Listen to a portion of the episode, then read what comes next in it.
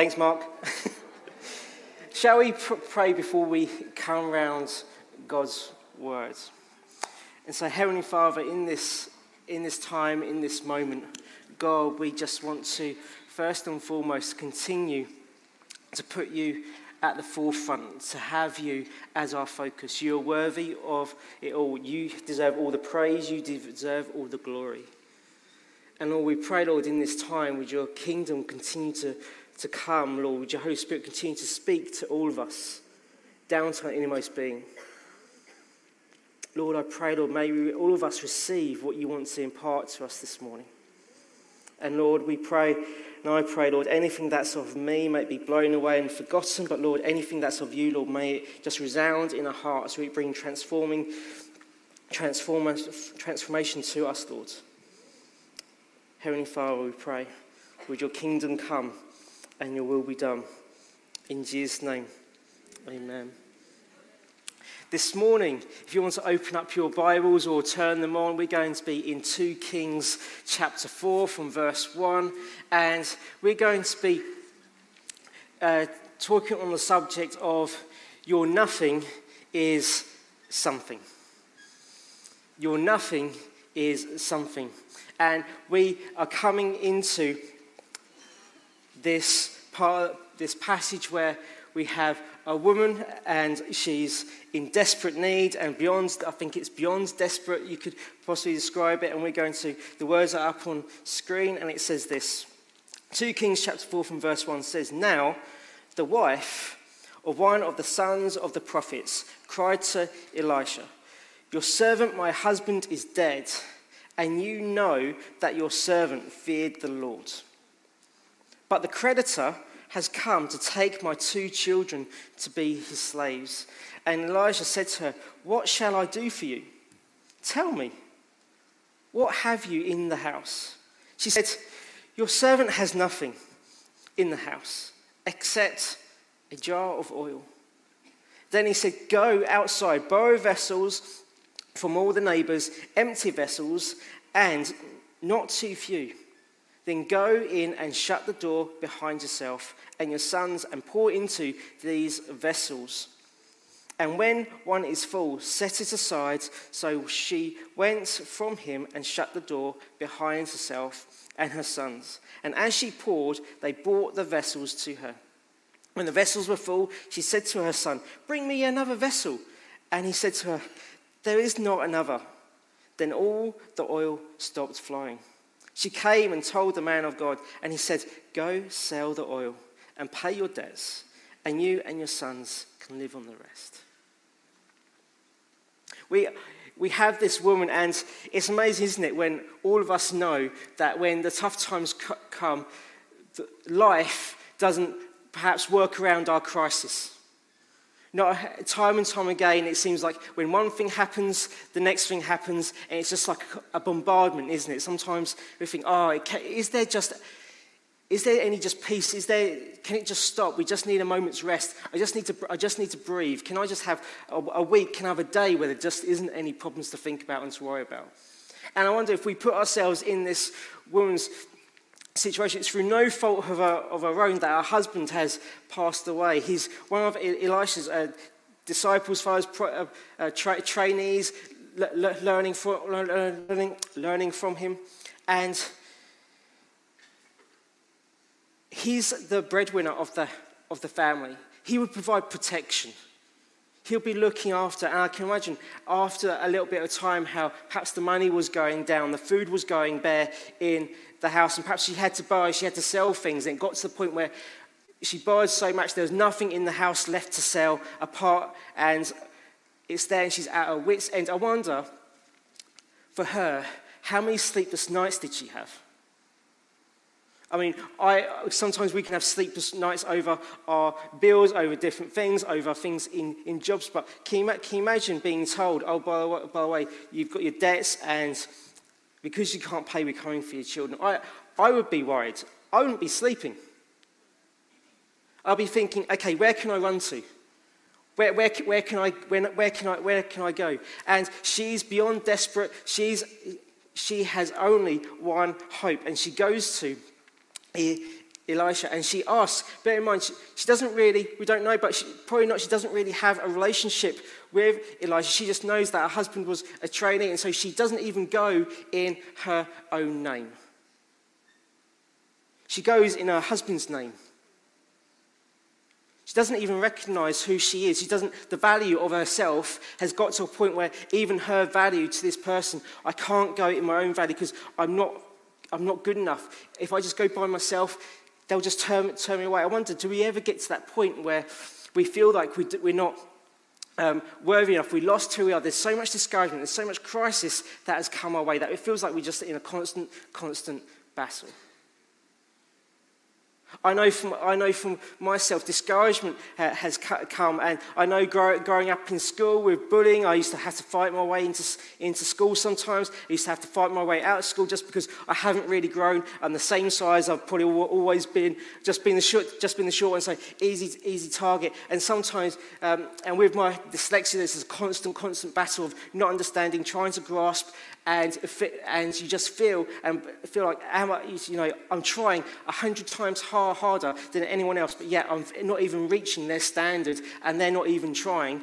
And everyone's looking down and saying, James, you can't really do that. James, you can't really do that. And soon after, well, if you believe what the world is speaking into, if you believe what the enemy is speaking into, you begin to lose value in yourself. You begin to not value yourself. You begin to say, okay, I'm not actually worth that and actually your, your valuation of yourself, and you devalue yourself. And so, although you can be the richest person in the world, you can still have a, a deficit of not knowing of who you are, feeling lonely. You can be a fantastic business. You can be a, uh, even someone who hasn't a lot of, a lot of, a lot of money, but be, be poor, be poor someone. Everyone in every single circumstances can have a deficit or something. And we can all live in that deficit. We can all live in, you know, in one areas of our lives are going really well, but other areas I just feel like, do you know what? Discouragement has just, it's just calm and it's just hit there, and it's just rested. I don't know about you, but discouragement, uh, especially for myself, when discouragement has followed me around, discouragement is a bold thing. When you wake up, it's right there next to you. When you're going down for your breakfast and you're eating your toast or your cereal or your porridge or whatever you do, discouragement sits right next to you. Even though you're trying to battle, it, you're driving on the way to work, it's there. When you're trying to meet your friends and family and you're trying to have a good time, it's right next to you. Because sometimes we don't, we don't check it. We just think, okay, I'm just going to, some, some, someone said something, life has happened, I've gone through this tough situation, and here I am. This must be my lot. And so we take on board perhaps what the world says, or what the enemy says, and perhaps we take on board what we say about ourselves. I always muck up. I'm always a letdown. I'm a waste of space. It would just be easier if I was to, you know, just roll over, move away, leave. Everyone would be so much more happier. Have you ever felt those thoughts? Battled those thoughts? We get to a place where we come to people, and even sometimes we come to God and we see we see ourselves as a deficit. We, sometimes we don't even, we just like hold back because it's like, are we really worthy? Can we really come into that presence?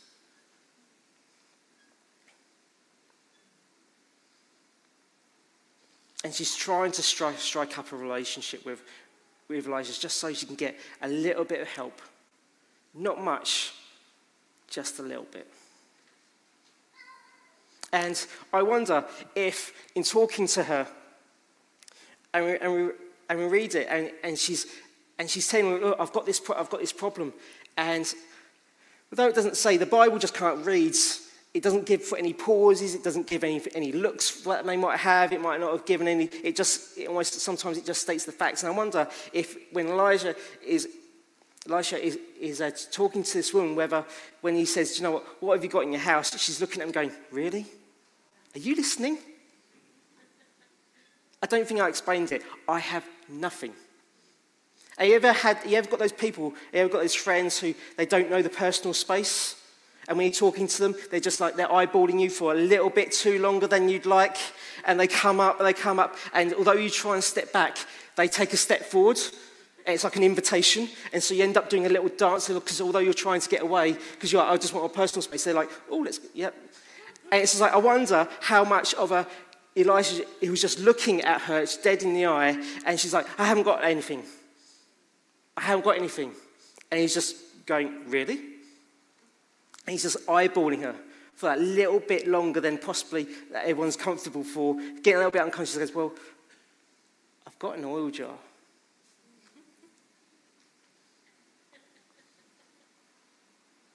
And sometimes what we have and what God has given us, sometimes we don't give credit. And, we, and, we dis, and because of discouragement, because of what people said in our lives, whether it's the gifts, whether it's the abilities, what God's called you for, because discouragement, because frustration, business, anger has come our way, the opportunities were given to someone else and not, and not to you, we devalue what God has placed in your life. Not for your glory, but for His. Because we, have to, we have to remember that all the glory and honor goes back to God.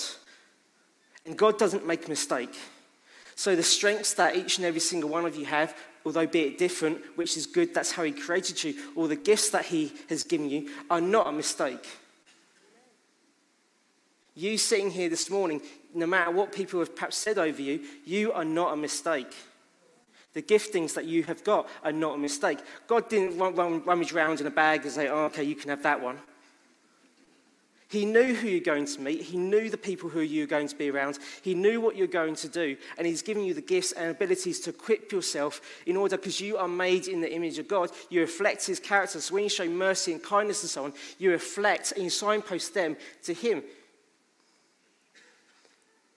that He flows through you, He works through you. The gifts that He's given you, why? In order, not so you find fulfillment in doing that and saying, God, you're amazing, because I know for myself, and I, I know standing here, I know my ins and outs, I know my flaws, I know my weaknesses, I know my strengths, and I know standing here is not me. I don't know how I got here. God's got a sense of humor.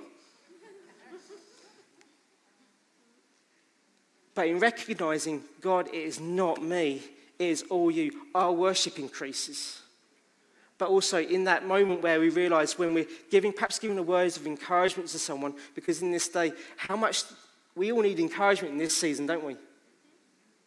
In this time where the world is constantly dragging people down. Don't talk about social media, that's a pitfall in its own. That's a toxic pitfall of everyone trying to bring everyone down. Everyone has to be right. When everyone's saying, you know what, I'm not going to do, I'm not even going to say something to anyone, I'm not going to bring encouragement because I need encouragement.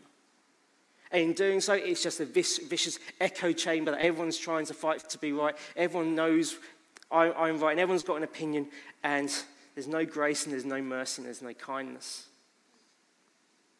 But yet, amongst that, God has created us to work in partner with Him in order that his kingdom come and his will be done, and he flows through us. Oil, we know in the, in the Bible, is representative of many things. It can, it, it can be a, a commodity that's used for trading, for cooking. We know it's, oil was used in, in, in, the sacrifices given to God. We know that oil is used for the anointing of kings. We know it's a representation. When they talk about the oil, the oil it's the representation of the, the Holy Spirit, the power, the, the power of God flowing, flowing, flowing through. And we know that God, when you're, if you're a Christian, Christian, you believe, you know that the Holy Spirit comes and He's there and He lives inside of all of us. And He's cheering all of us on and He's cheering all of you on. And I wonder, what is He cheering you on? What is He inside you? What is, what is He trying to do? But we're just devaluing because we just can't do that. Just can't do that. I haven't, I, I haven't got anything. I haven't got anything. And we all know that's a lie. Because God doesn't lie, He speaks truth. He speaks truth. So when we read the Bible and he says, You are a chosen one, you are my son, you are my daughter, you're my heir, you're royal priesthood, you're my beloved. And we read through all of those things that he calls us, he is not lying because he loves you. He's proud of you. He's made you for who you are, quirks and all. And we all have a bit of quirks sometimes. You, who you are right now, are who God made you to be. But we have, as we've been talking, we have three enemies. We have Satan, and some of the films out there are trying to dumb down how, you know, how nice Satan can be. But actually, Satan hates you. He despises you. He despises me. Why? Because we're made in the image of God. Why? Because we're created. God created us. He breathed into us. God loves us. He absolutely hates that. And so the Satan is come to, to seek, to kill, and to destroy everything that you have. There's no nicey nicey about the Satan. He's got one agenda and one, one agenda only to see you fail. And when you fail, he's laughing his head off to the bank. And how many times do we fall into that snare? Not only that, we have to sometimes face, face and fight the world. Discouragement and the, the situation and circumstance that comes from the world around us. And as we say, sometimes we have to fight even our thoughts, even our selfish desires. We have to fight and come away. But that comes our way. But let me tell you, a robber doesn't rob an empty house. You don't see a car thief going off into the middle of the field and say, I thought there was cars going to be here. It goes to somewhere where there's going to be value. It goes to somewhere where there's significant worth that's worth, that's worth stealing.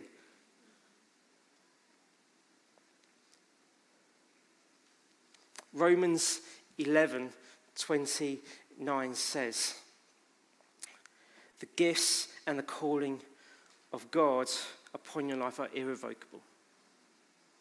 What God has placed inside of you, He's not going to say, Do you know what? You've been a bad person. I'm taking that back. He has placed those gifts, He's placed those callings, He's placing those values inside of you. Why? Because it's for His kingdom, it's for His glory, because He wants you to exceed, He wants you to excel. Because when you exceed, when He excels, when He flows through you, when you give worship to God, when you trust in Him, that when you're using your gifts, I'm going to trust God when I'm using my gifts and abilities, and I'm going to give Him all the glory. I'm not going to get a big head, I'm going to check my character. When you do that, the kingdom comes, people are encouraged around us, and we show and reflect the kingdom of God, and we act and become like Him. But we have a choice whether we use our, we have a choice where, where what we use our gifts and abilities for. And that's the question for all of us. How are we using our gifts and abilities? Are they to encourage or, say, or, they, or are they to discourage? I know personally, over these last two or three, two or few, two or three years, I've, I see myself as I try to be encouraging as, as possible. But sometimes, and you can ask my wife, I've had to fight the discouragement. And sometimes I've perhaps said something to someone else, like, actually, I've, and I've had to go and apologize, say, look, that has come out of frustration, that has come out, I've not meant that, it's just worn me down, I've lowered my guard, instead of being encouraging, I said that. And I've had to go and apologize to a few people. I wonder, as part of the first step of recognizing our gifts and abilities, is to recognize, okay, God, I haven't perhaps used these gifts and abilities in an instructive way, a constructive way. Perhaps sometimes we might need to, in this journey, in the start, just go up to someone and say, Do you know what? I'm really sorry. Would you forgive me?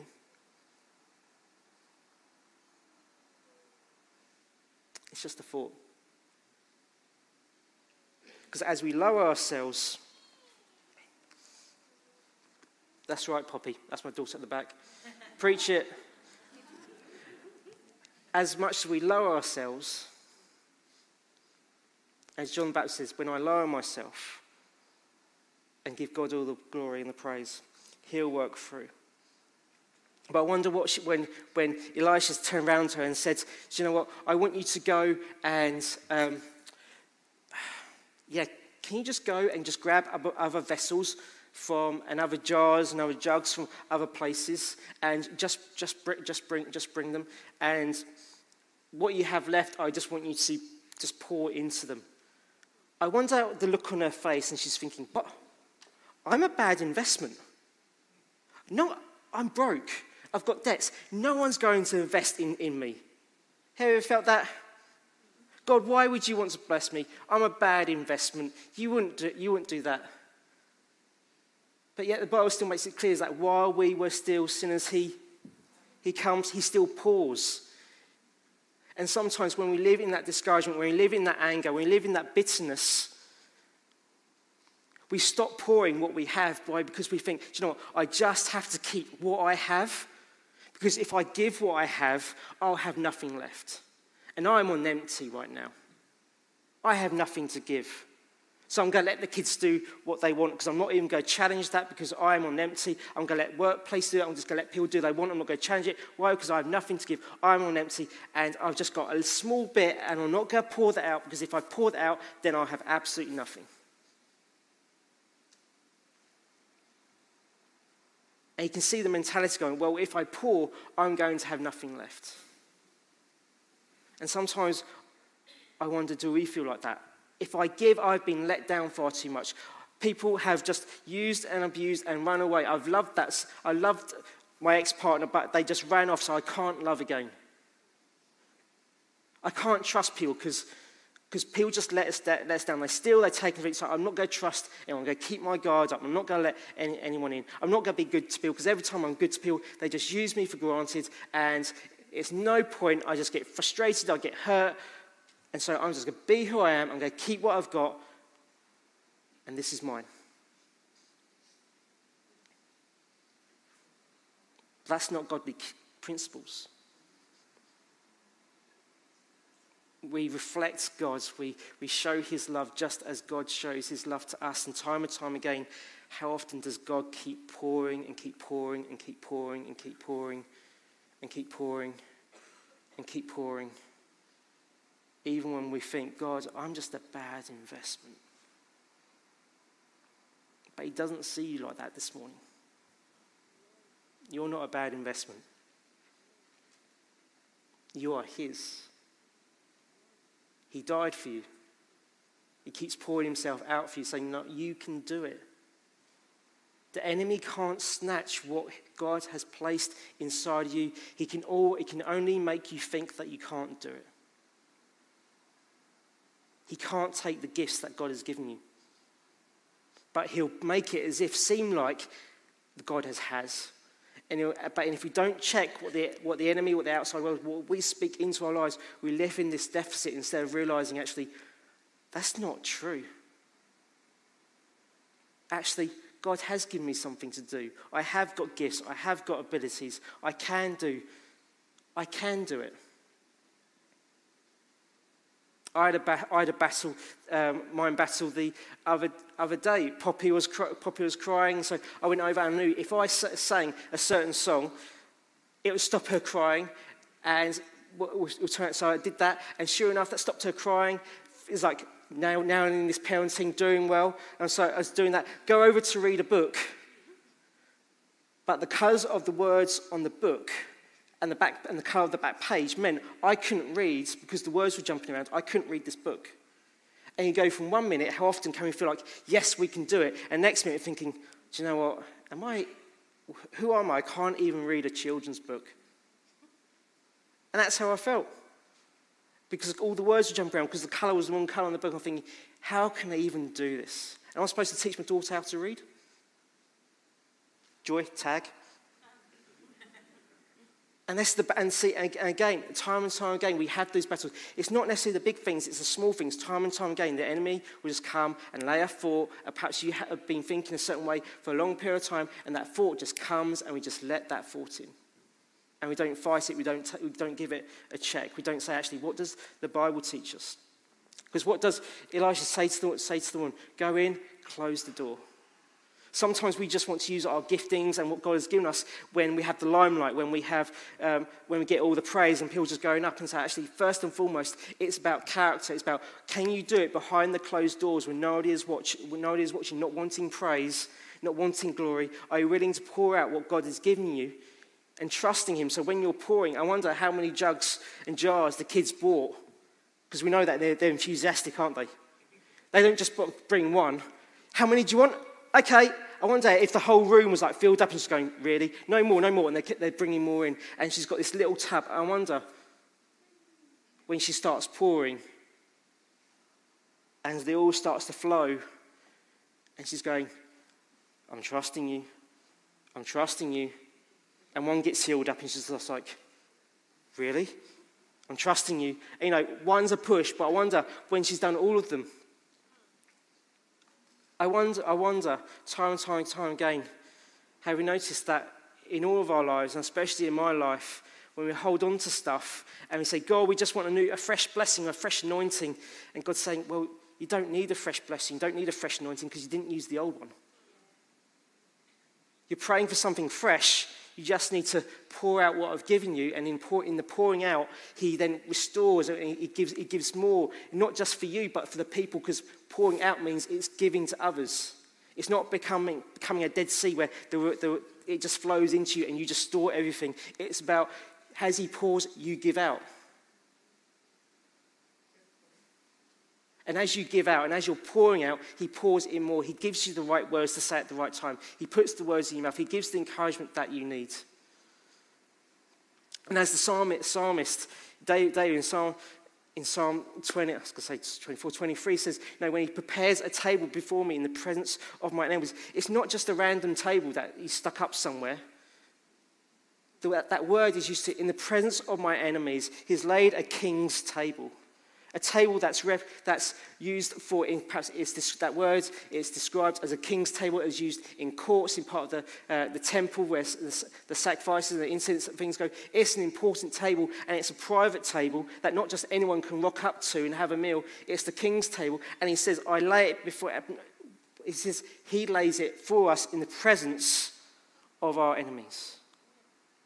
So when you get discouraged, it's that I'm going to close the door, I'm going to go back into that quiet place, and I'm going to read what's on the table. And the Bible, there's, there's, they, re- they reckon there's over 5,000 promises in the Bible. That's a lot of food. Plus, on top, I don't know if you can get through that. Plus, on top of that, it's about what God imparts into your spirit, what He says in those quiet moments. Because if you don't have those quiet moments, if you don't shut the door, if you're just living out all the time in the public, in the public, how are you getting fed? How do you check what the world is saying against you? How do you get encouraged? What's your defense? How do you know what's on the table? When Ephesians says God has given you every spiritual blessing. I think all of us will still be trying to work that one out, and how does that work out?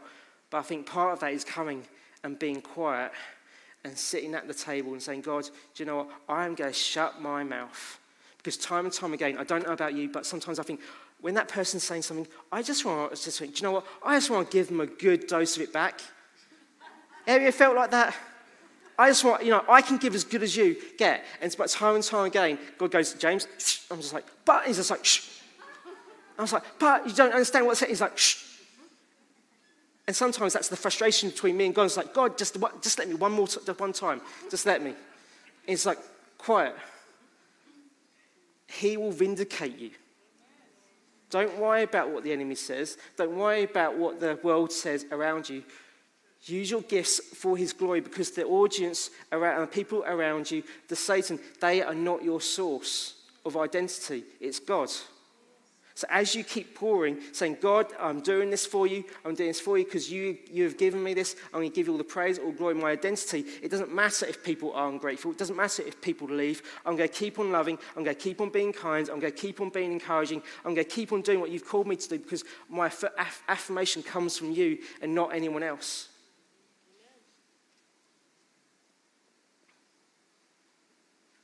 And I'm going to keep pouring, I'm going to keep pouring and it doesn't matter if I get hurt, because I will get hurt, and we all get hurt, and we all live with the battle scars.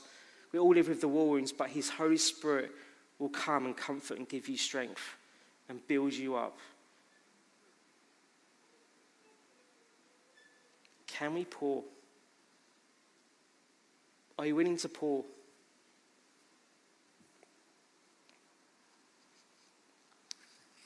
God is not limited by the size of us, of our vessels, of what we can hold. He's not limited to that. He'll keep pouring and he'll keep giving. He'll keep using you for as long as you keep pouring. Even when it's on your deathbed, those last few words you say, he'll pour and use those words, whether it's to a doctor, whether it's to a nurse, whether it's to the family that are around you, whatever it may be. Anytime you start to pour, he'll work through.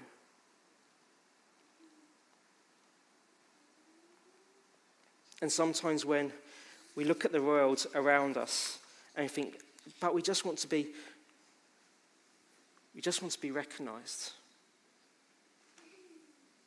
Sometimes our goal should just simply be standing before Jesus in heaven and just simply have him say, Well done, good and faithful servant. And realizing what that is, and out of that, everything flows. Everything flows. He will provide everything you need. He didn't leave this woman with just deficit. Not only did he meet the need, but he said to the woman, live on the rest. I'm not going down the word of faith, spend money, do this, but I, but I just wonder, what does that look like? Trusting that when we pour out, God will meet that need, but He'll also input into us, He'll also provide the rest. Saying, God, I'm going to put my faith, I'm going to put my trust. I don't know what this looks like, I don't know where I'm going, but I need you to lead us, I need you to guide us, I need you I'm going to put everything I have because I do not see the way. I just have to trust you and know that God is faithful. And if you're faithful, you're not going to leave us, you're not going to forsake us. I'm going to hold on to that, knowing that when I pour out, you're going to be there. And now, come what may, whether it's good times or bad times, I know that you're going to be with me through thick and thin. Because even through the darkest valley, I shall fear no evil because your rod and your staff, they comfort me. And you'll give me strength that I can face whatever comes my way. Why? Because you are with me in the good times and in the bad times. You are never alone. You can do it. You can do it.